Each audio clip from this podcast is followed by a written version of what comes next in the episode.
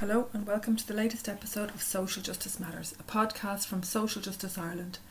My name is Suzanne Rogers and I'm a research and policy analyst with Social Justice Ireland. As regular listeners will know at this point, we release three different types of podcasts. Our S J I ten minute lesson series, which aims to educate and inform listeners on a particular area of policy, giving a brief overview of somewhere in the range of eight to fifteen minutes and hitting on the key points that people need to know. There's our S J I interview series where we chat to experts on a range of policy areas, and our seminar series which provides opportunities to listen back to some of the most important presentations at past events. This is one of those. In today's episode we can listen to the launch of our annual socio-economic review, Social Justice Matters for twenty twenty-one. We provide an analysis of the present situation on a wide range of issues and identify a programme of initiatives and policies that can address our challenges in an integrated and sustainable manner. We hope you enjoy it. So good afternoon, everybody. Uh, my name is Michelle Murphy. I'm research and policy analyst with Social Justice Ireland, and I would like to welcome you all to the launch of Social Justice Matters twenty twenty-one Guide to a Fairer Irish Society. This afternoon, my colleagues, Doctor Sean Healy, Suzanne Rogers, Colette Bennett and myself will take you through the main policy areas covered in our annual socioeconomic review, give you an overview of some key issues and policy proposals for each chapter, and then we will wrap up with a question and answer session. So before I go any further, I just draw your attention to the question and answer function um, at the bottom of your screen there, so you can use it throughout the presentation. If you have any questions, put your questions in and we'll, we'll get to them then in the Q and A session. Now, for those of you who are unfamiliar with Social Justice Ireland, we're an independent social justice think tank, website social justice dot I E. We work to deliver and develop independent and credible social analysis to provide viable policy pathways forward to a sustainable future. Our goal is to influence the public debate to ensure that it focuses on what matters most to those who are poor or vulnerable or in need, and we work to improve public policy in order to improve society as a whole. In terms of Social Justice Matters twenty twenty-one, it's our annual socioeconomic review. So it looks at the key long-term challenges facing Ireland and facing government, looking at the trends, solutions, the evidence. We look at ten key policy areas in particular. We pro- provide in-depth and independent analysis and detailed policy proposals, and it's a key annual reference point on social justice and social policy issues. Now I'm going to hand over to my colleague, Doctor Sean Healy, to begin uh, the presentation of Social Justice Matters twenty twenty-one. Thanks, Michelle. Uh, twenty twenty, the past year, was an extraordinary year. Uh, an unexpected pandemic uh, provided us with a sudden and immediate challenges. But, and in, interestingly enough, the response to them avoided the huge mistakes that government made in responding to the crash in two thousand eight. This time round, uh, the fiscal response was correct. The focus was on protecting jobs and services and ensuring a minimum standard of living uh, could be maintained. Now, having experienced the impact of COVID nineteen and uh, with the vaccination program being rolled out, many are reflecting on what the future holds, what future we should be working for, what plans and approaches would be most likely to respond effectively to the challenges facing Ireland and the wider world at this crucial moment. Now, this reflection goes far beyond the immediate response to the pandemic about what we do the day after the lockdown finishes or whatever. Many believe that COVID nineteen exposed weaknesses that already existed, while the response to COVID nineteen showed that government could in fact expand and adjust as required to protect both society and the economy. In this context, it should also be noted that the burden of the lockdown has fallen particularly on parents, especially women mothers. Many have struggled to work from home while simultaneously homeschooling their children. The closing of schools has put a generation of children at risk of emotional damage and educational disadvantage. And those with uh, the least at the beginning of the lockdown are most likely to lose out the most. At particular risk are children in overcrowded homes without computers or fast broadband, children with additional needs as well. Now, they're just one example. There are many others that we could uh, document. So what should our response be to this situation in which we find ourselves? Social Justice Ireland believes that Ireland needs a new policy framework that would be effective in addressing the inequalities, the poverty, the exclusions that proliferate across our country. A fairer future must be developed. That's why we are proposing the development of a new social contract. Uh, earlier this year in our public, or earlier, just late last year, we, in our publication on the social contract, um, we called for a reboot of Ireland's social contract. That, you know, the social contract is the general agreement among citizens uh, and the state, between citizens and the state, uh, about the principles and goals to collectively address their common challenges. So if you think about it this way, after the Great Depression and the Second World War, there was a, a new social contract uh, became part of the reality in Western Europe, and we came to know that as the welfare state. It was created and implemented by political and academic elites at that time. Uh, in the last couple of decades of the twentieth century, from the nineteen eighties, early eighties on, uh, globalization imposed a new social contract, which we have come to know as neoliberalism, led by multinational corporations and pro-business politicians. But that the, the, the neoliberalism uh, social contract was favor, favored corporations and businesses most. Social Justice Ireland is suggesting that a new contract is required that would address the core challenges we're now facing as a society, and that real citizen engagement should be at the core of such a contract. Now, in this publication, um, Social Justice Ireland identifies many policy recommendations for a new social contract. These proposals are designed to deliver a thriving economy, decent infrastructure and services, just taxation, good governance, and sustainability. Five things. Um, these policies, uh, as they're developed, must be worked on simultaneously, not one after the other. So if we are to stop the boom to bust to boom to bust sequence we've experienced in recent decades, uh, we've got to uh, address these issues simultaneously. It's not a question of getting the economy right and everything else will follow. These policies, if implemented, the policies we're suggesting, would deliver a fair recovery and improve the quality of life for all. We need the investment in infrastructure and services if we're going to have a thriving economy. But we also need just taxation to fund this whole process. We need good governance to ensure people have a say in shaping the decisions that impact on them. And we also need to ensure that everything that is done is sustainable environmentally, economically, and socially. So what we are looking at is the fact that change is necessary and that change is possible.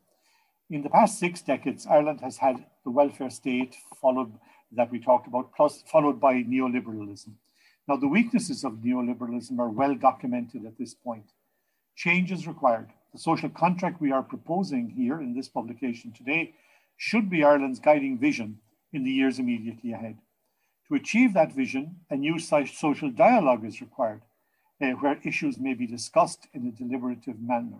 Social contract would be the vision, social dialogue would be the process. And this new social dialogue should involve government, trade unions and employers, the community and voluntary pillar, as well as farmers and the environmental pillar. Any structure for social dialogue that excludes any of these groups would be a recipe for ensuring that most of Ireland's resources would be captured by those participating in the discussion, those not participating directly in it, Uh, would, would, be the, the, would be the losers in effect. Such an approach would simply lead to deepening divisions and growing inequality in Ireland. At the core of the new model of social dialogue is not the drive towards cost competitiveness, although that is incorporated through the wage bargaining process and productivity improvements and so on, but a broad-based enhancement of capabilities in the economy and society. These do not emerge so, so spontaneously, however. The role of civil society, where community and voluntary sector are particularly important in Ireland, is critical in this process. Dialogue is the means by which different sectors could negotiate to agree on a future they wish to achieve and set out pathways towards reaching that destination and heal any disagreements and divisions in the process. As Ireland moves into a post-COVID world, it needs to cure the virus of social injustice, inequality, marginalization, and environmental destruction. In its place, it needs a new social contract and a new social dialogue to facilitate movement towards that social contract. To do this, Social Justice Ireland's new social contract proposals would see government policy focused, as I've said already, on delivering five outcomes simultaneously: a vibrant economy, decent infrastructure and services, just taxation, good governance, and sustainability. This approach is not simply doable, It's also desirable, effective, and efficient. It's time for change. So, continue uh, this presentation. I hand you over to my colleague, Colette Bennett. Thanks so much, Sean. Um, so just looking in terms of the, the long-term challenges that face government, the challenges facing government aren't confined to the pandemic. And that was something that the Minister for Finance himself acknowledged yesterday in his address in relation to COVID and the euro for the, the Dublin Economics Workshop. Before COVID, we had a market-driven housing system, we had inequality, we had demographic changes that will lead to growing dependency ratio, an increase in pension spending, and greater demand for services and infrastructure. We had high rates of underemployment and low-paid employment, a two-tiered healthcare system with access and treatment dependent on your ability to pay rather than your need. Climate change, on which Ireland is a self-professed laggard. The need for a just transition to deal with the challenges of climate change and to ensure that those who will be most adversely affected will be supported in their transition. And the decline of rural communities, which saw demographic shifts to an older population with greater risk of poverty and fewer amenities, public services and social outlets. Add to that the rise in unemployment brought about by this pandemic. It's currently at twenty-five percent, but the employment rate will reduce as we emerge from this crisis. Even with that, it's still likely to be twice the pre-pandemic rate. That's why we need a new social contract. So moving on to what that policy framework might look like, we put forward a series of proposals across five pillars, which, if delivered, as Sean said, simultaneously, could support the delivery of a new and fair social contract. We need that vibrant economy. We know we need to deal with the deficit and to do so in a sustainable way. We need to build a stable financial system that enables us to boost public investment, creating decent jobs and reducing inequality. We need decent services and infrastructure. We need to increase investment in both long-term infrastructure and the ongoing current expenditure of staffing, maintenance and upgrading. We need quality services so that no one is left behind. My colleagues and I will discuss in greater detail what those services might look like a bit later, but there needs to be supports for those who are furthest away from accessing these services. And we need to provide a minimum social floor. Part of that will be the development of quality universal basic services, but also of a universal basic income so that everyone has enough to live a life with dignity. Those services and infrastructure obviously need to be paid for. And we do that through the development of that vibrant economy that I just talked about, and by ensuring that the taxation we collect is just. We need to increase our overall tax take and broaden our tax base. And we need robust tax governance, particularly in the area of tax expenditures. We need good governance generally, open, transparent and accountable structures, real and meaningful social dialogue that goes beyond the labour, employer, economic forum, trade unions and, and business representatives, but allows for all stakeholders to participate. And we need for that participation to be meaningful, leading to real deliberative democracy rather than mere tokenism. In all of this, we need sustainability. This is not confined to climate change and climate justice. It must go to the core of our systems and policies. There's no point in creating more jobs if you need three of them to scrape a living. Yes, we need climate justice and yes, we need to protect the environment, but we also need more balanced regional development, something that Michelle will expand on a little bit later, but which will be even more necessary if the reports of households relocating from urban areas to more rural areas are to be believed. And we need a better system of measurement, a sustainable progress index that goes beyond the problematic measure of G D P and moves us towards well-being budgets for our society and greater accountability in respect of our environment. All five of these pillars, as Sean said, need to be worked on simultaneously. It's not a question of getting the economy right and, and everything else will follow. That hasn't worked. That approach has led us from boom to bust and boom to bust, and this must end. So how do we build that new social contract? Well, we need to start with the fundamentals. In rebuilding our economy, we must do so with a view to making it work for the good of society instead of actively acting against it. This will require new approaches to the world of work and a recognition of much of the work done in society that goes unpaid, under-recognised and undervalued. It will also require recognition that our tax and welfare systems are not fit for purpose in the twenty-first century. The time has come to set a minimum floor of income and services below which no one should fall. The social welfare system and the income tax credit system should be replaced by a universal basic income, which will be far more appropriate for today's economy. This should be accompanied by the development of universal basic services to secure the well-being of all. A new social contract will also require us to give climate action the priority it urgently needs. The response to COVID nineteen shows that society can be mobilised quickly and effectively to address a real and present danger, and climate change represents such a danger, but the policies so far have been wholly inadequate. We now know that we can respond quickly and effectively to major threats. An effective response to climate change must figure prominently in our new social contract. Even at the earliest stages of this pandemic, the critical value of having an effective public sector was illustrated. The focus of recent decades on constantly reducing the role of the public sector and moving towards privatisation has been shown to be wrong. We cannot settle for a two-tiered healthcare system when this pandemic has passed. Ireland will emerge from the pandemic with a larger public sector, something acknowledged by the Minister for Finance yesterday. We must ensure that this change delivers the foundation of a new social contract, that everyone benefits from a larger public sector, and that these need, much needed services and infrastructure are adequately resourced going forward. So in terms then of funding a new social contract, setting aside the COVID nineteen related expenditures, which will be ring-fenced for the next two years and beyond, it must be acknowledged that while this social contract we describe is eminently deliverable, it will obviously cost money. This requires an acknowledgement from government and from people that Ireland's current model of revenue generation doesn't provide the resources necessary to deliver the public services, the social infrastructure, or the income supports that Ireland actually needs in order to vindicate our rights. It's simply not possible to provide the high quality public services Irish people aspire to having while failing to collect adequate revenue to pay for them. As a policy objective, Ireland can remain a relatively low tax economy and still collect sufficient revenue to meet the economic, social and infrastructural requirements necessary to support our society and complete our convergence with the rest of Europe. Ireland can never hope to address its long-term deficits in these two areas if we continue to collect substantially less income than that's required by other European countries to stand still. If Ireland is to increase its total tax take, it must do so in a fair and equitable manner. We believe that the necessary extra revenue should be partly raised by increasing income taxes for those on highest incomes and partly by reforming the tax code. And I'll expand a little bit on that later on. Reforming governance and widening participation must remain a key goal. To secure a new social contract, participation by various sectors of society is essential.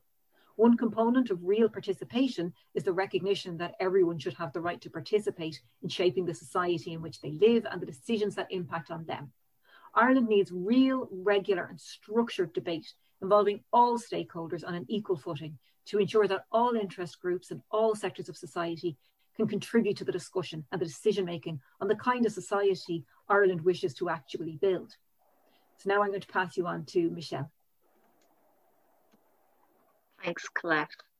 Now, uh, so now we're going to start with the, uh, I suppose, the policy issues, and the first of the policy issues the book is income distribution, and I'm just going to look at one particular issue here. How can we set a minimum floor of income to address poverty and inequality? So despite improvements in poverty rates in recent years, we still face a challenge in terms of inequality, income distribution and poverty. We still have twelve point eight percent of the population, or about six hundred twenty-nine thousand people, living below the poverty line, of which one hundred ninety thousand are children. And yeah, without the social welfare system, actually four in every ten people in the Irish population will be living in poverty. So this shows us the heavy lifting that the social welfare system does in terms of moving people out of poverty, the importance of core social welfare rates, and the challenge of a, an unequal distribution of direct income. Now, we have seen progress in recent years in terms of poverty rates, and that's primarily down to increases in social welfare rates, which were very welcome and something which Social Justice Ireland has advocated for for many years. Of concern is that the past two budgets, core welfare rates were left unchanged. So any progress we have seen will stall. And then on top of that, you have the impact of the pandemic, which will have a, a, a considerable impact on those who are already vulnerable and those who are worst off. In terms of policy solutions, then we have the roadmap for social inclusion, uh, which the Oireachtas Committee is discussing today. I think you should set a goal of eliminating poverty in a single five-year Dáil term. And in particular, you need to focus on the issue of social welfare payments and maintaining adequate levels of payments. So Social Justice Ireland would propose that we benchmark a minimum social welfare rate. So the core rate to movements in average earnings. So you benchmark it against twenty-seven point five percent of average weekly earnings. Um, now the difference between the two is the benchmark is two hundred twenty-two euros a week. The core social welfare rate is two hundred three. So you've a shortfall of nineteen euro to make up. Uh, we would propose that government could do this over two or three budgets. Once you reach your benchmark, then the, the goal is to index social welfare rates against the minimum essential budget standard and the minimum standard of living. If you do this, then you can reach your poverty targets. You can address the ch- challenges of child poverty, family poverty, household poverty, and you can address the issues of very high numbers of people with a disability, for example, living in poverty, and the issue of the working poor. Um, which uh, Colette will discuss again in, in the employment uh, section. But ultimately, if we are going to meet our poverty goals and address income distribution, income inequality, we do need to focus on core social welfare rates. And I'll hand back over to Colette now to look at taxation and employment. Thank you very much, Michelle. Um, so in terms of taxation, the core policy objective here Um, is to collect sufficient taxes to ensure full participation in society for all through a fair taxation system in which those who have more pay more, while those who have less pay less. Sounds reasonable. Uh, government decisions need to be linked to the demands on its resources. So those demands depend on what government is required to address or they decide themselves to pursue. The effects of the economic crisis a decade ago and the way it was handled continue to carry significant implications for our future taxation needs. Similarly, the need for the state to rescue or support so many aspects of our economy and society during the current pandemic has triggered large-scale borrowing and further liabilities um, to both service and repay this debt. We believe that there is merit in developing a tax package which places less emphasis on taxing people and organisations on what they earn by their own useful work and enterprise, or what they or on the value they add or what they contribute to the common good. Rather, to the tax that people and organisations should be required to pay should be based on the value that they subtract by their use of common resources. Whatever changes are made should also be guided by the need to build a fairer taxation system, one which adheres to our already stated core policy objective. Recent budgets have made a start on this, but there are a number of approaches available to government in reforming the tax base set out in the taxation chapter of our publication being launched today. Suggestions that higher rates of taxation would hinder Ireland's competitiveness are not borne out in the various studies available, and that is something that needs to be made quite clear, because it is something that is, is levied every time we, we bring out these proposals. In order to create a more just taxation system, we need to move Ireland's overall level of taxation to reach a level equivalent to fifteen thousand euro per capita in twenty seventeen terms. This target should increase then each year in line with growth in modified um, gross national income. This would still lead, see us in the same position compared to per capita income or per, per capita taxation um, across the E U. We also need to make all discretionary tax reliefs or expenditures only available at the standard twenty percent rate. Support fair changes to income taxes. There should be no reduction in taxation. In fact, any future money should be used to improve our public services along the lines mentioned earlier, and that will be explored in greater late, uh, detail later on. To introduce a system of refundable tax credits to support the working poor, to reform the tax system to support individualisation. The process of individualisation followed so far to date has been deeply flawed and unfair. The cost of the exchequer of this transition has been more than three quarters of a billion euro, and almost all of this money went to the highest income thirty percent of the population. A significantly fairer process would have been to introduce a basic income system. And finally, on this point, we need to make the taxation system simpler. Discriminatory tax concessions in favour of particular positions are often very inequitable, contributing far less to equality than might appear to be the case. Moving on then to work, and our, poor, our core policy objective, apologies, here is to ensure that all people have access to meaningful work. So based on our calculations, we're looking at doubling of the pre-pandemic unemployment rate, a rate not seen since the height of the last crash. And in terms of the number of people, an additional one hundred forty thousand people unemployed post-pandemic, as many of the, the people currently being supported through the pandemic unemployment payment and the employee wage subsidy scheme have those payments tapered off and removed. We need to tackle underemployment. This is part-time workers who would like and are available to work more hours than they currently have. We've seen a loss of six point six million hours of work in twenty twenty, predominantly in sectors dominated by women and low-paid workers. Even when business starts to recover, many workers will be returning to jobs on less hours than they would have had previously. In terms of long-term unemployment, an issue that was there before the pandemic will remain, and, and we need to ensure that there are tailored measures to support the long-term unemployed that are separate to those one hundred forty thousand people or so more recently unemployed and which are likely, unlikely to return to employment as recovery begins. We need to have much more tailored and measured approaches. We know that youth unemployment has been a particular feature of this pandemic, again, given the sectors that are most affected. We've made recent improvements on our rate of those not in employment, education or training, and this effort needs to be ramped up to support the newly unemployed youth and prevent a long-term youth unemployment crisis. In terms of policy proposals, government could start by acknowledging that work is not synonymous with paid employment. Many unpaid care or workers, carers, those predominantly women who work in the home, volunteers, have provided essential work during this pandemic and need to be recognised for the value that they provide. We need to invest in infrastructure programmes that focus on the social good, local and regional construction and development projects for housing, which will bring much needed money into the local and regional economies and have the capacity to provide housing within communities for the whole of the life cycle, from family homes to student accommodations to first-time homes to smaller homes for older people who may wish to downsize without leaving their communities and their support systems behind. Other infrastructure projects too, such as schools, community health networks, playgrounds, they all contribute to the well-being of the local inhabitants while creating jobs and stimulating local economies. As mentioned earlier, we need to address the worrying level of youth unemployment and develop policies and programmes to support young workers in the aftermath of the pandemic. And we need to resource upskilling more generally, not only to tackle the recently unemployed, but to retrain and reskill workers in sectors at risk from globalisation and climate change initiatives. And now I'm going to move on to, to Suzanne Rogers. Thanks, Colette. We're going to look at the housing system now. Um, housing is the most fundamental of our needs. Without a home, development and growth are put on hold. Participation and community engagement are difficult to imagine. Other rights have to wait.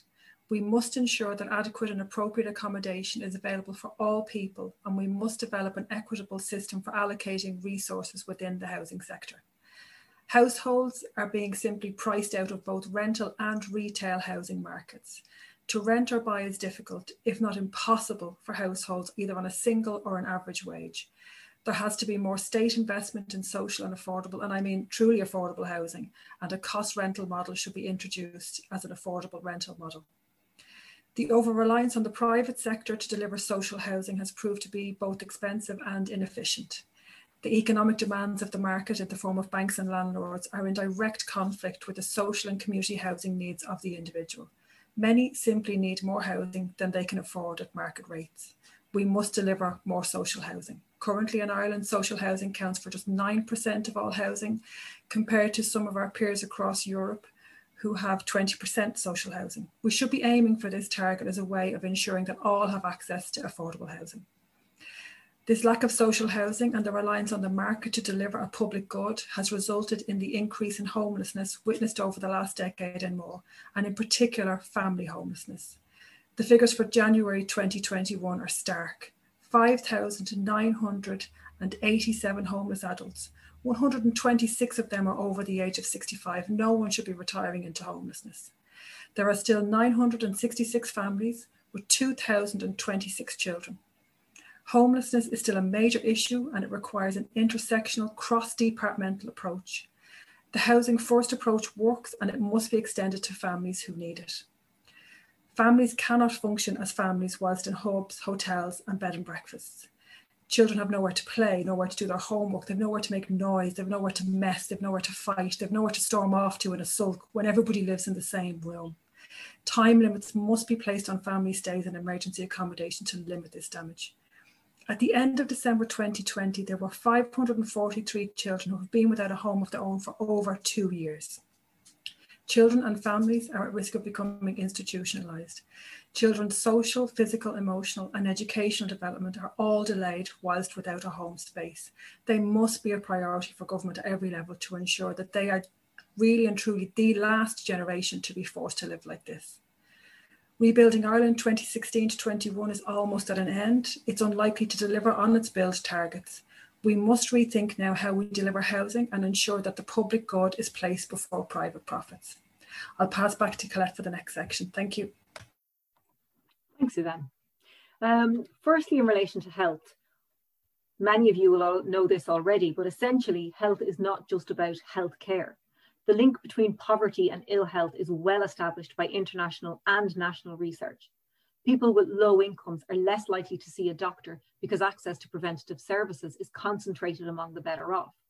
One of the most obvious concerns about the Irish healthcare system is about access. Ireland's health system ranked twenty-second out of thirty-five countries in the twenty nineteen Health Consumer Powerhouse report. But on the issue of accessibility, Ireland ranked the worst. That report notes that even if we had a waiting list, we reached our waiting list target of eighteen months, it still would be the worst time situation in Europe. Pre-pandemic, Irish hospitals were working at almost full capacity. The occupancy rate for acute care hospital beds is among the highest in the O E C D countries, and it's twenty percentage points higher than the O E C D average. Also, by comparison with other O E C D countries, the share of the Irish population delaying or going without care is also comparatively high, above thirty percent. There are also barriers in access to primary care, delays in accident and emergency department admissions, and high waiting times for access to hospital care in the public system.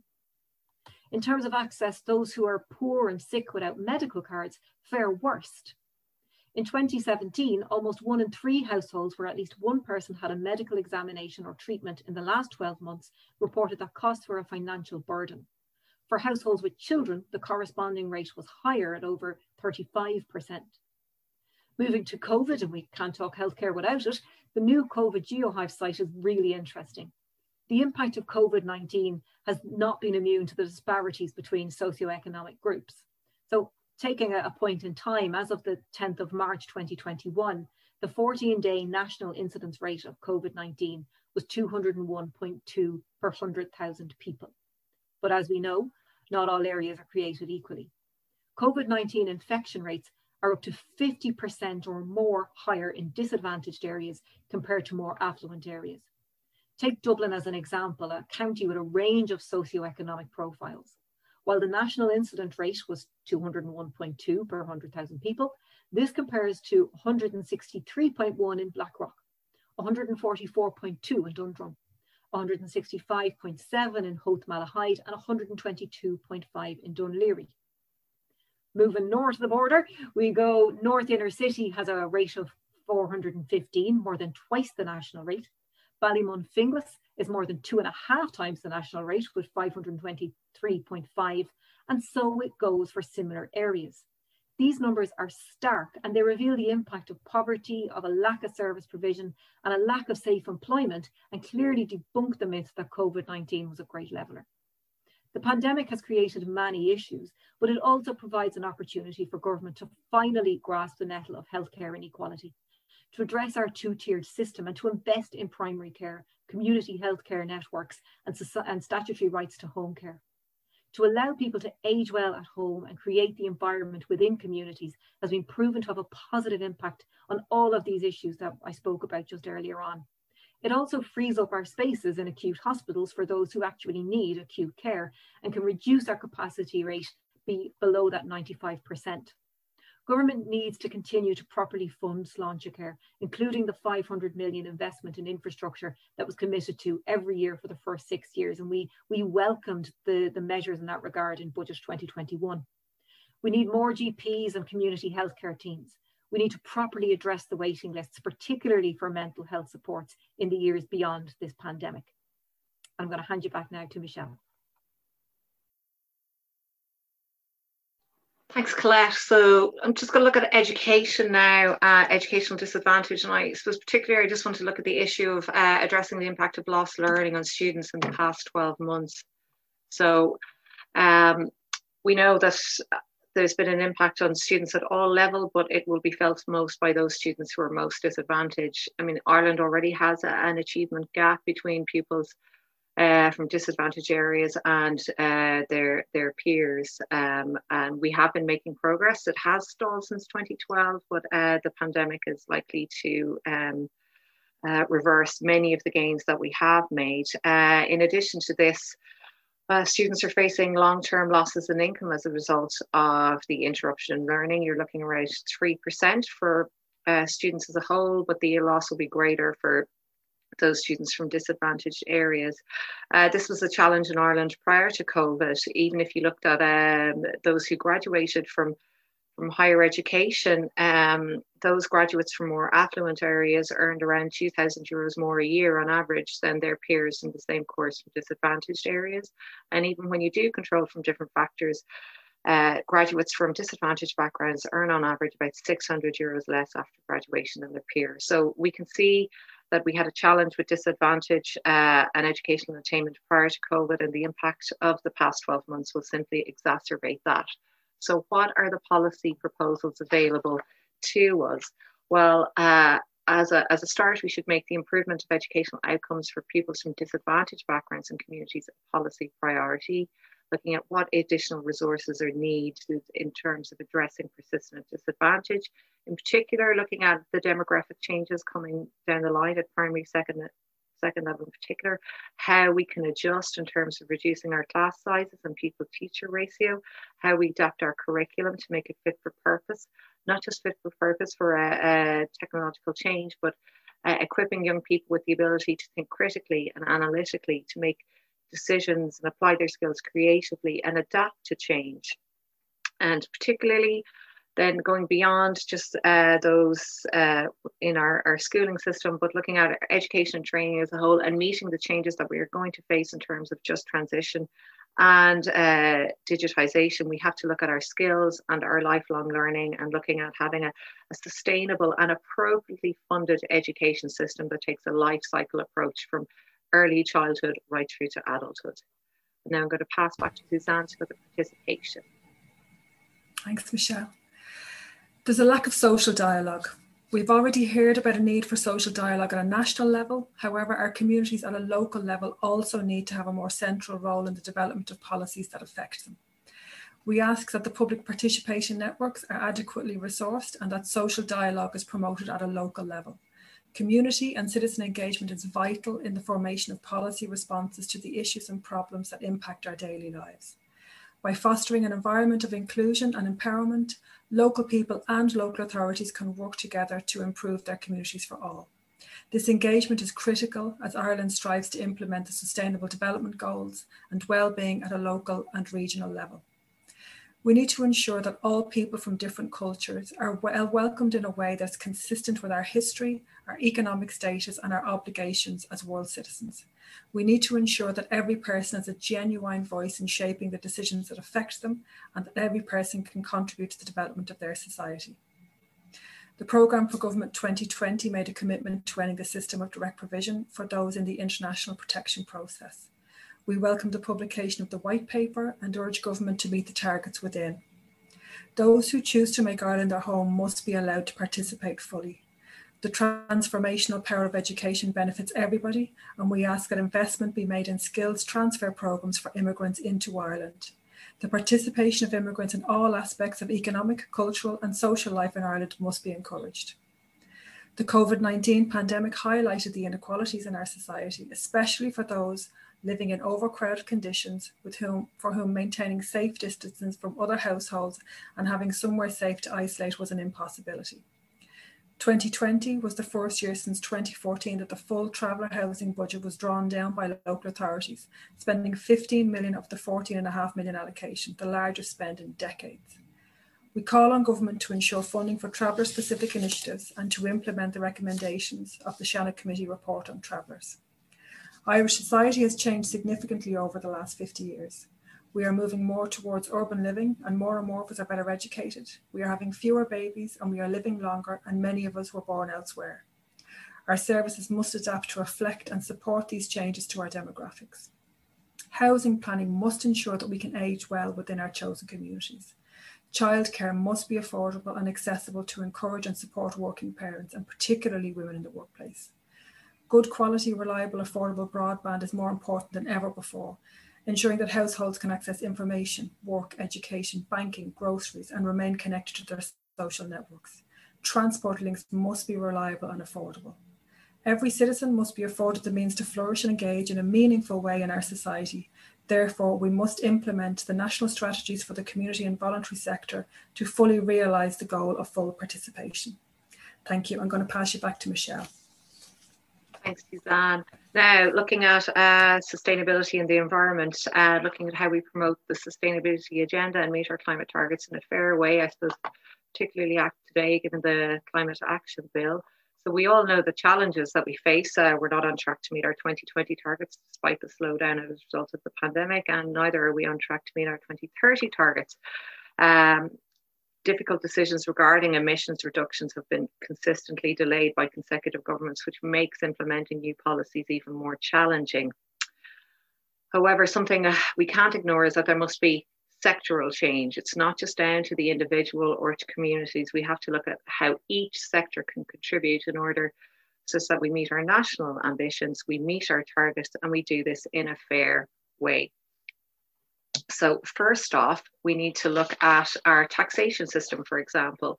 Um, there's incoherence there. We, we're subsidising uh, activities that are harmful environmentally and fossil fuel activities, while at the same time, we're looking at how we adopt our taxation system to promote environmentally friendly activities. There's a, certainly additional budgetary space for our government when looking at climate policy to focus on these subsidies in particular and remove those which are damaging, and use this uh, revenue uh, towards meeting, for example, uh, retrofitting targets, towards reducing food wastes, and towards uh, it promoting circular economy.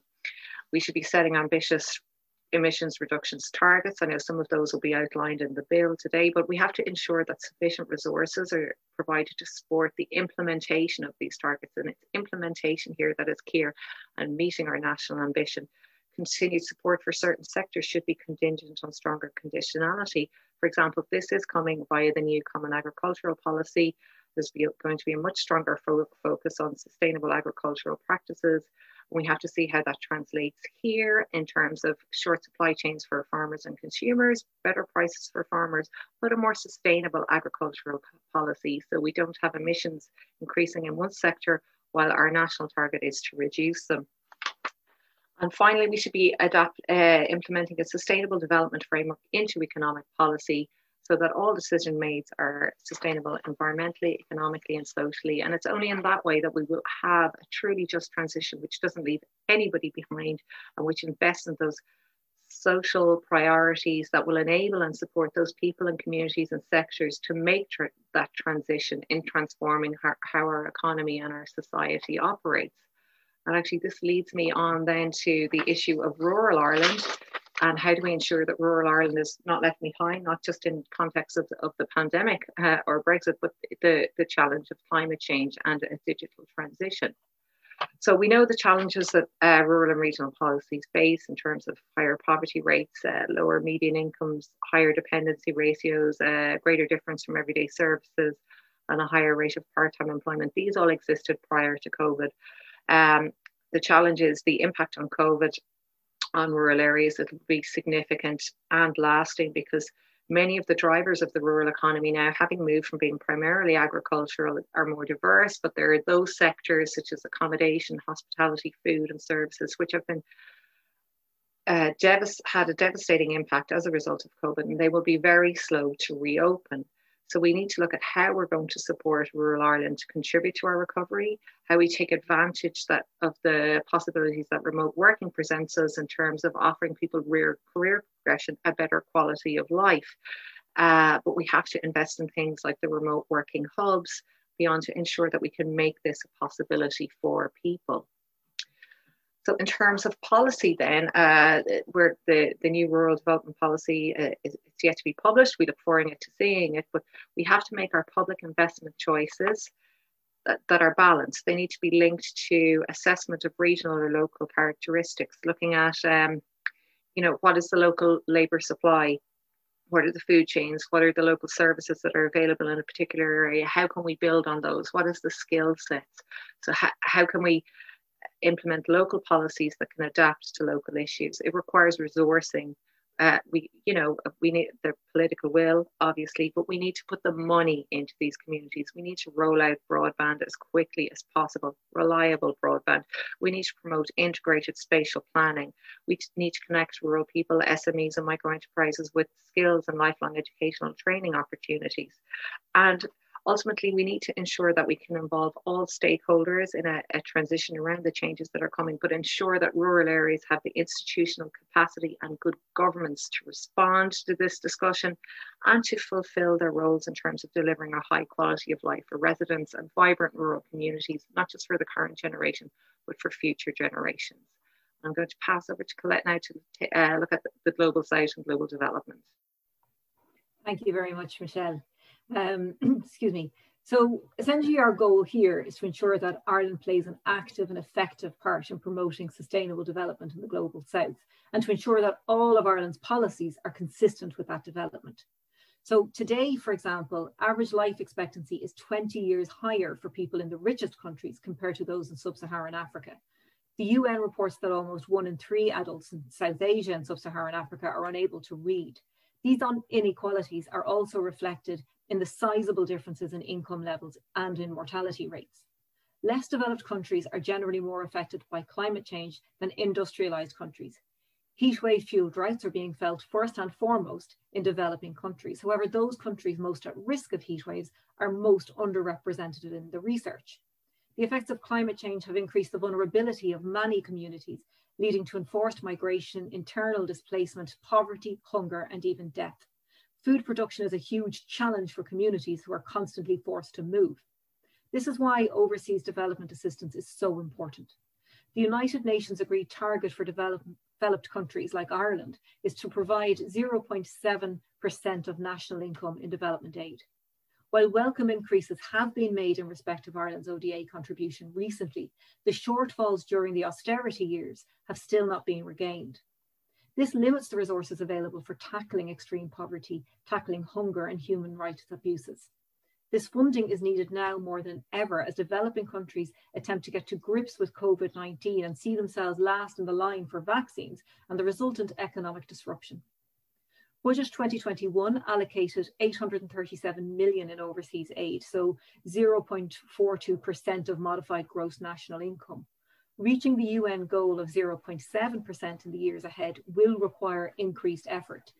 Our own national recovery from this pandemic should not interfere with our international obligations, particularly to those who are most vulnerable to global shocks, such as a pandemic and climate change.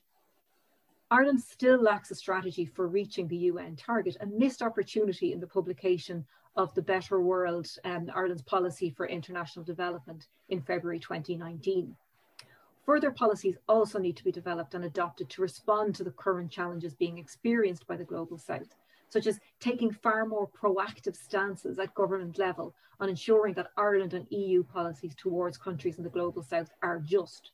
Ensuring that businesses operating in developing countries, in particular Irish aid country partners, are subject to proper scrutiny and engage in sustainable development practices, playing a prominent role in the support and implementation of the Sustainable Development Goals, continuing to support the international campaign for the liberation of the poorest nations from the burden of the backlog of unpayable debt, working for changes in the existing international trading regimes to encourage fairer and sustainable forms of trade, and taking a leadership position within Europe and broader international arenas to encourage other states to fund programs and research aimed at taking a person-centered approach to the H I V and AIDS crisis. And I'm going to now hand you back over to Sean. Hey, thanks, Colette. And uh, as we bring this presentation to uh, a resolution, if you like, and uh, start to uh, look at questions and things that need to be addressed, um, we I just point out um, we have a, a quotation at the end of last year's edition, the last edition of uh, Social Justice Matters, from an unlikely source, maybe coming, people might think coming from Social Justice Ireland, but from Milton Friedman. Back in nineteen eighty-two, he said, or he wrote, "Only a crisis, actual or perceived, produces real change. when that crisis occurs, the actions that are taken depend on the ideas that are lying around. Our basic function is to develop alternatives to existing policies, to keep them alive and available until the politically impossible becomes the politically inevitable.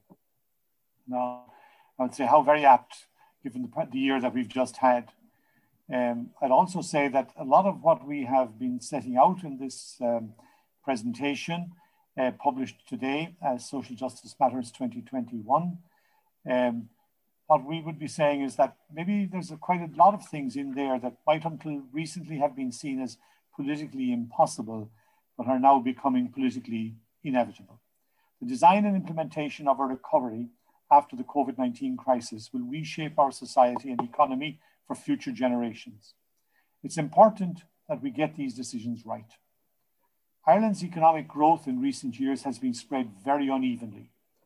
We can reverse that trend, and we can improve our well-being and living standards if we take this opportunity to implement real change.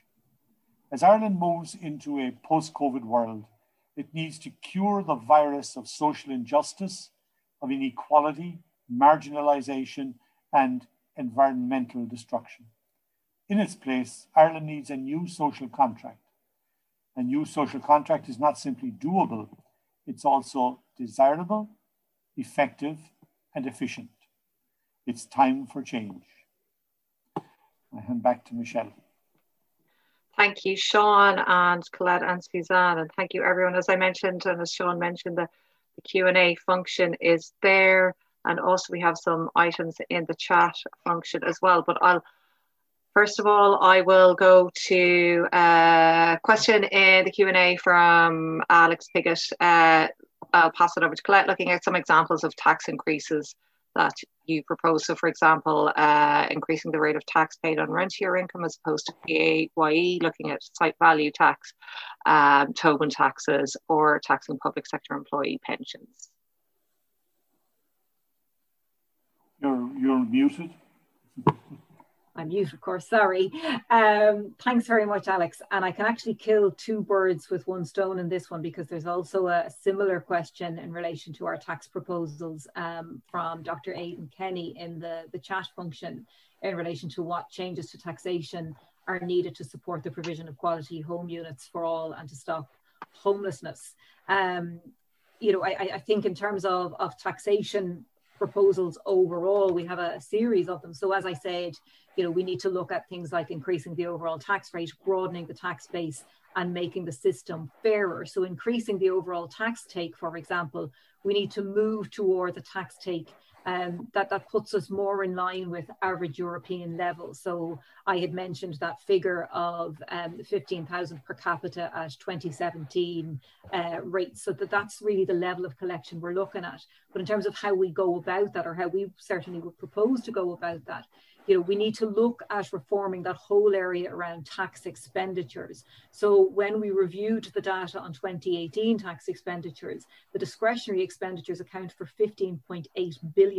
So that is a huge pot of money that's not being properly scrutinized under the budgetary process, and that needs to actually be brought Um, within those processes, brought into within those kind of annual review processes. And there's a, there's a great amount of work being done by the Parliamentary Budget Office and by the Oireachtas Oversight Committee, but more is needed in relation to looking at kind of sunset clauses, looking at the usefulness of these expenditures, where are they actually going, who are they benefiting, and what could we do with them if we were collecting that money rather than foregoing it. Um, in terms then of, you know, increasing the, the minimum effective Uh, tax rates on higher earners, so those with incomes in excess of one hundred twenty-five thousand, so that those rates are consistent with the level faced by P A Y E workers. Um, we'd move to negotiate the E U-wide agreement on the minimum corporate tax rates, um, adopt policies to ensure that corporations are paying a minimum effective corporate tax rate of, of ten percent, but as an interim measure, introduce a six percent rate for the next budget, for budget twenty twenty-two. Um, impose charges so that those who construct or purchase second homes pay the full infrastructural costs on those dwellings. And we would also propose reintroducing the um, non-principal private residence uh, tax at a rate of five hundred euro per annum, um, and a vacant homes tax at a rate of two hundred euro per annum. um, restoring the eighty percent windfall gains tax on the profits generated from land rezonings, and certainly in relation to Aidan's question, that is something that could potentially be ring-fenced to look at, you know, generating the income that is required to build homes on state lands, um, the type of thing that, that Suzanne mentioned in her presentation. Um, in terms of then financial transaction taxes, we could, we should join with other E U member states to adopt a financial transactions tax um, and, and really discourage this market speculation and adopt policies generally which, which further shift the burden of taxation from income tax to eco-taxes and the, the consumption of fuel and, and fertilizers and waste, waste taxes and rent taxes.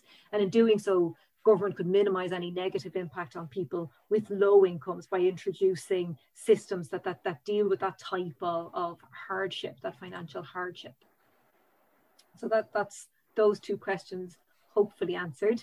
Um, Thanks, Colette. And there is, uh, just I'll address briefly the issue about the high quality public funded education and training uh, system from Doctor Aidan Kenny, and also the digital divide. I suppose we're still, no matter what way we look at, look at it, there's uh, increased government funding is going to be required, particularly in terms of higher education. I mean, we're still awaiting the, the report from the European Commission on their economic evaluation of the funding options in the Castle's report. Um, it is expected in quarter one this year. And at, at that point, then decisions are going to have to be made. Uh, we've kind of, I suppose, pushed or it's been pushed down the road, that decision, but either way you look at it, uh, increased resources uh, and increased public money will be required. And in terms of the digital divide then, in terms of COVID nineteen, I suppose that came out in the research that I suppose COVID nineteen uh, sort of pushed um, online learning on to us,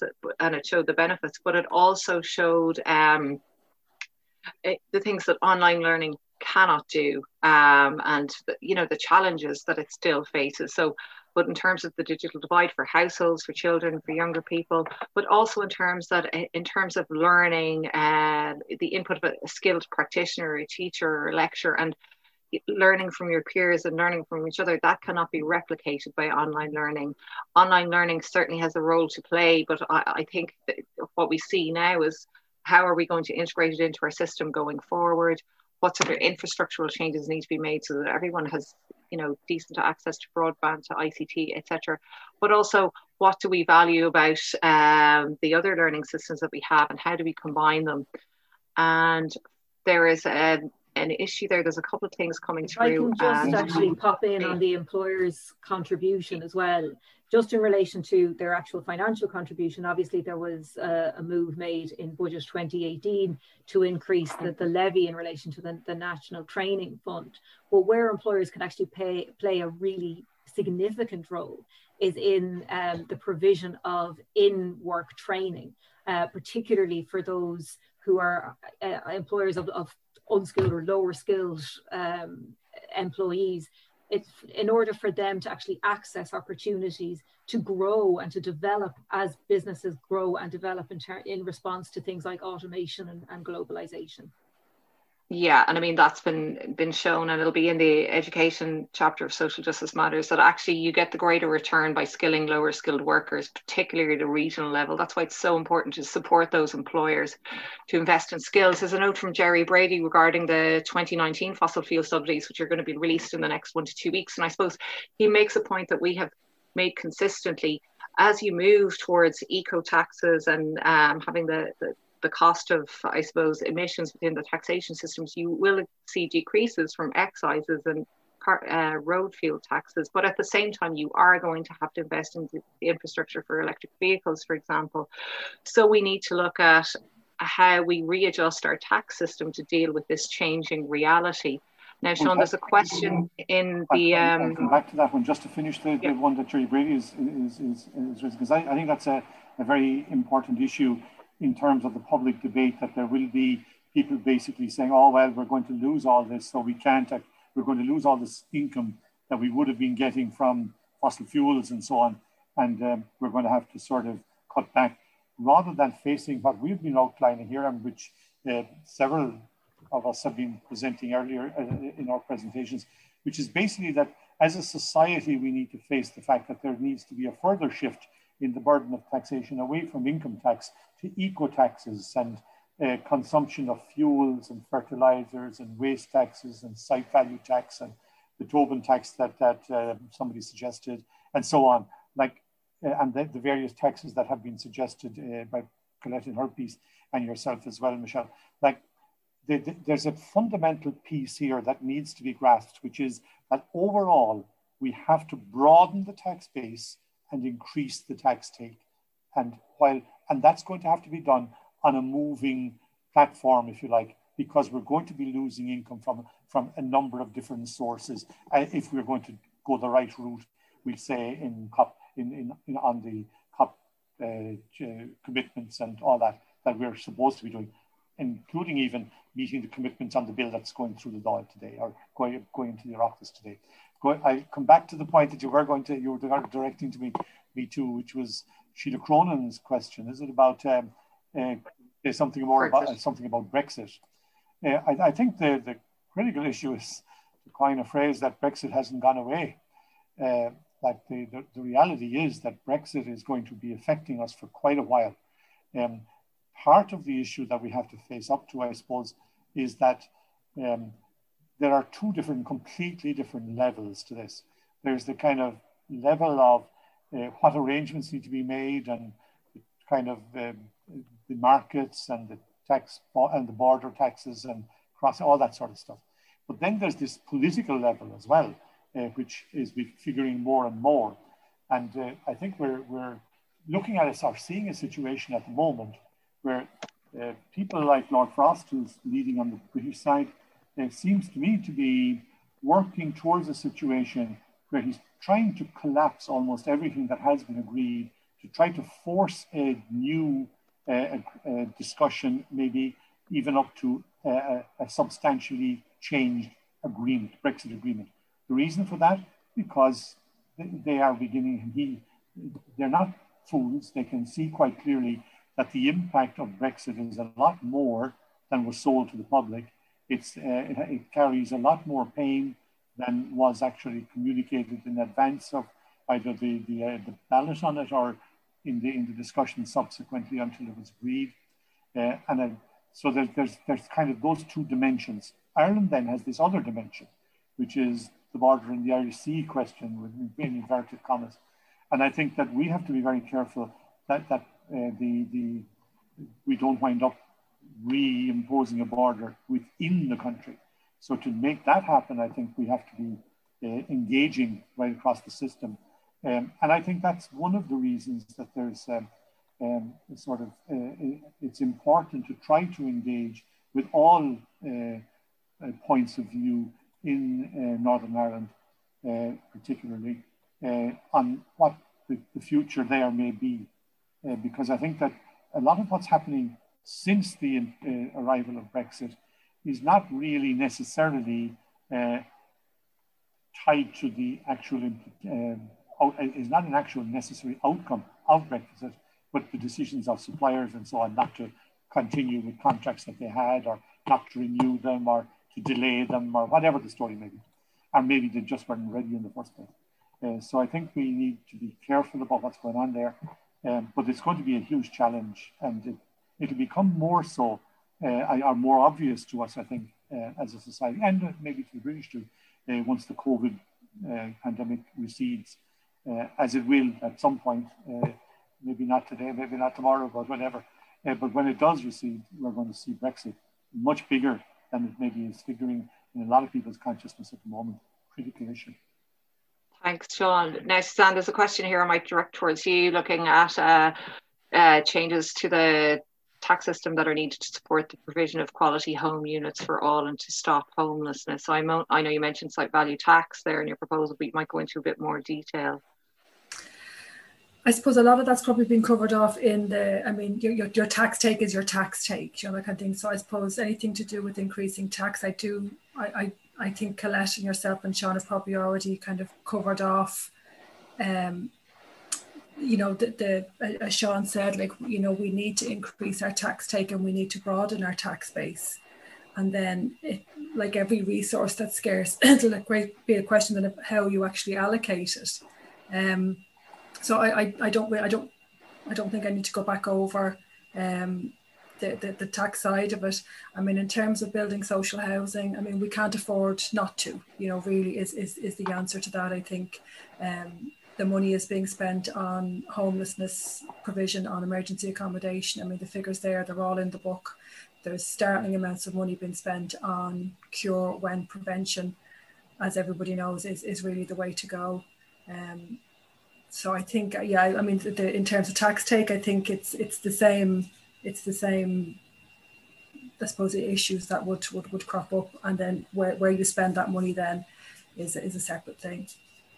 Thanks, Suzanne. Now, Sean, there's an issue here from Stephanie McDermott. I think she's had to leave, but the issue about the, how marginal communities are, are really uh, suffering at the moment. I suppose going to the issue then of social dialogue and making sure everyone's voices are heard, and uh, the value of the community, vol community and voluntary uh, sector, you might comment on that. I, I think the critical issue here is that uh, I, I, there is a need for a new social contract. I, I think any analysis that is comprehensive of Ireland today and looks at the actual evidence recognises that we've been facing, not just in the last twelve months, a whole series of, of uh, quite serious challenges for quite some time. And we have not been doing that well about it. And both Colette and myself mentioned this thing about, um, you know, from boom to bust to boom to bust, and we have to stop it. Michelle, you talked about uh, the poverty levels and the fact that so many kids are, are below the, in households with incomes below the poverty line. Suzanne talked about homelessness and, and families living in a single room and the kind of implications of that for the long term. Like, there are, these are issues that were there before COVID. People see that now. We have an opportunity to do something about it. We have a recognition as well, um, for, for the first time in quite a while, that the government actually has an agency, has the capacity to make serious difference uh, when it chooses to do so.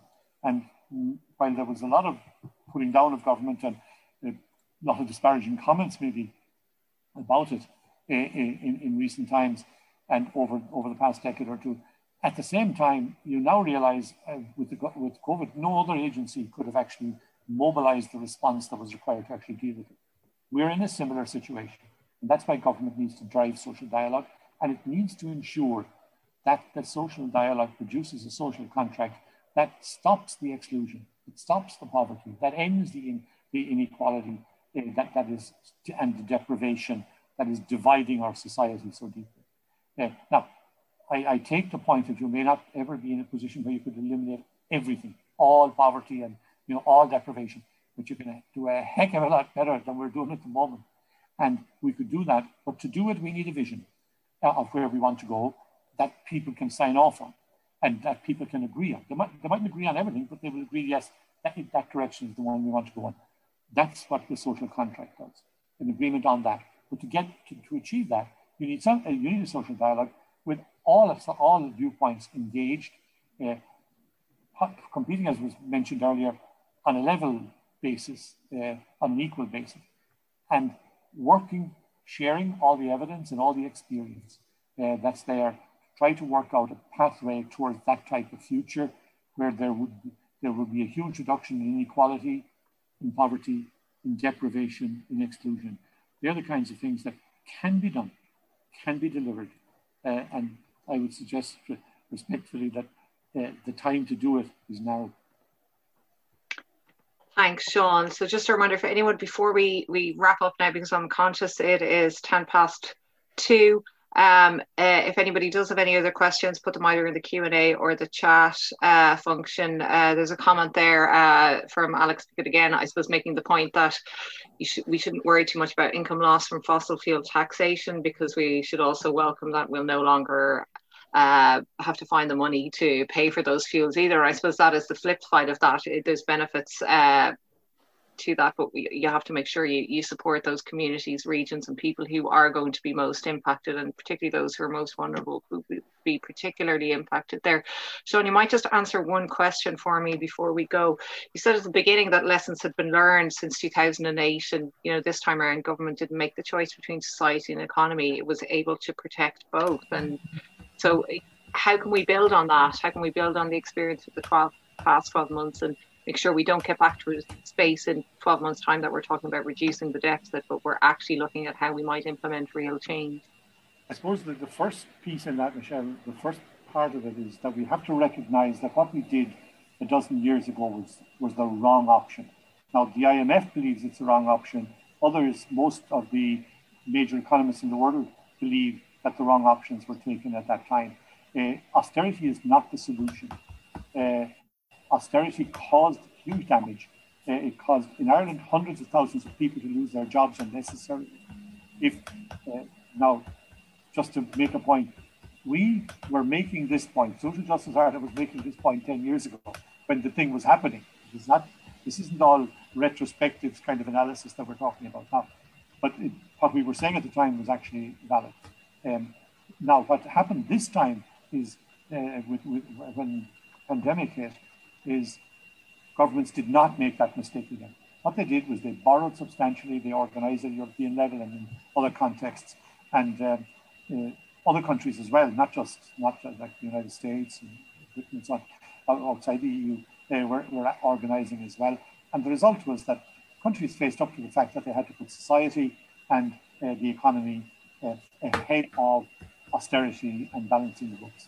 Now, how to deal with that? From day one of the pandemic, we have, uh, very, in the first week or two after it was actually uh, had arrived back in March last, we uh, issued a statement and we put out some analysis to show that what should be done uh, was that all of the, that there was going to be very substantial debt associated with the COVID reality over the next few years. All of that debt, should, COVID-related debt, should be warehoused for all of the E U countries, for example, together. And that should be warehoused in Brussels and follow uh, the process that had been, think of it as going on a war footing. And few, uh, most people don't realize that, that Britain paid back the last of its borrowing for the First World War debt, borrowing to fund the First World War. They paid it back just a few years ago. It took ninety years to pay it back. That's the kind of thing we should be thinking about for COVID-related debt. Warehouse it in Brussels, pay back the interest on a small, very small amount of capital year by year. And then the, what we see is we do actually have the capacity uh, to, to actually proceed.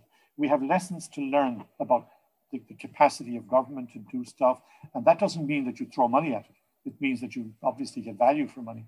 Um, but also it need, we need, there's a very good publication in the last week uh, from the Oireachtas um, Budget Office.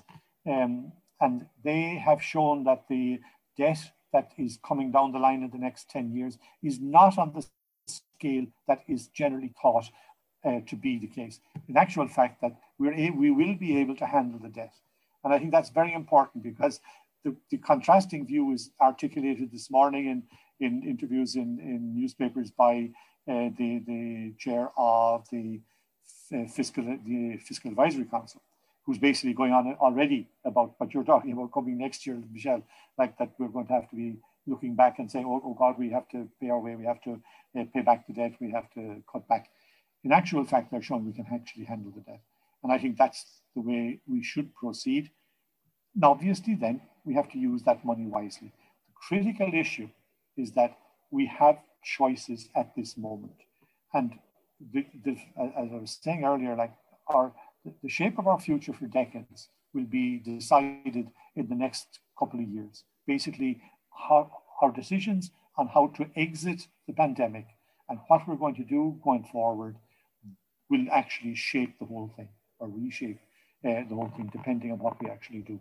We have the opportunity, we, and I think we, ha we actually will have the resources. We certainly have, I think, capacity and so on. But what we need is a vision, or to put that in place, our social contract, and a process, our social dialogue, and put that into place and drive forward uh, to sort of deal with the thing, that those major challenges we've failed to deal with over, the, over a number of decades. And I think it is doable, and it would be a tremendous achievement for this generation to actually deliver on it. It's there, it can be done. I think that's what we should be doing in the years immediately ahead. Thanks, Sean. Uh, I don't see any other questions coming through in the Q and A and the chat. So, Sean, I'll just let you wrap up. But just to let everybody know, uh, you'll get a, an email with a link to the publication uh, after the webinar, and it will be up on our website as well. So, thanks, Michelle. Uh, just a few words to say a, a very sincere thank you uh, to the team in Social Justice Ireland, and especially to Michelle, uh, who has put an enormous amount of work into putting all of this together. She's the lead person on the socio-economic review, um, uh, uh, but all of us actually contribute, in fairness. Uh, one of the things you do in Social Justice Ireland is everybody does everything, but um, the, as, uh, uh, but it's important that we, we all make our contribution. That's what, what I think I just wanted to, to acknowledge, um, because maybe uh, those of you still with us, and there's quite a number of you still there, uh, I, I, you may not realize that this publication that we're launching is actually four hundred twenty pages long. We didn't tell you that in the beginning, or you probably decided we'd be here for a week presenting it. But anyway, um, four hundred twenty pages. As Michelle says, it's, it'll be up on the website uh, for download. You'll get an email about that very soon, and in the next very short while. The critical uh, issue uh, from my perspective is to say thanks to the team. It's a wonderful achievement. And just to bear in mind, the whole thing was done working from home. The whole team working from home the whole time, as we've been working from home now for more, just over a year. And uh, uh, we haven't been back in the office at all. So it's, uh, I, I think it's been a wonderful achievement. I'm very happy with it. I hope everybody uh, who has spent time with us, and it, uh, that it's been worth your while being with us. We're delighted that you're prepared to spend the time and be with us um, as we, as we uh, work through Uh, the, the, the presentation and the, the questions and so on. And we're very, very happy, uh, obviously, to provide this, uh, this socioeconomic review uh, for people to read and ponder and so on. One final question, or one final issue.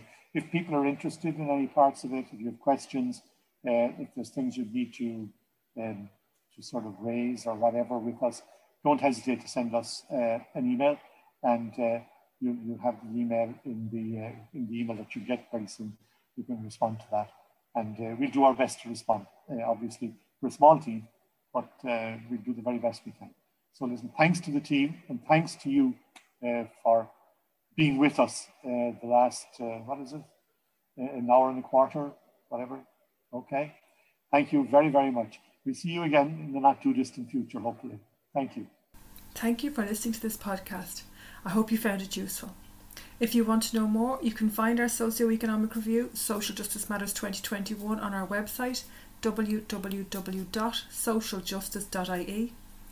Come back again for more ten-minute lessons and other podcasts in our interview and seminar series. And if you have any ideas for future podcasts, feel free to email us at secretary at social justice dot i e with your suggestions. Thank you.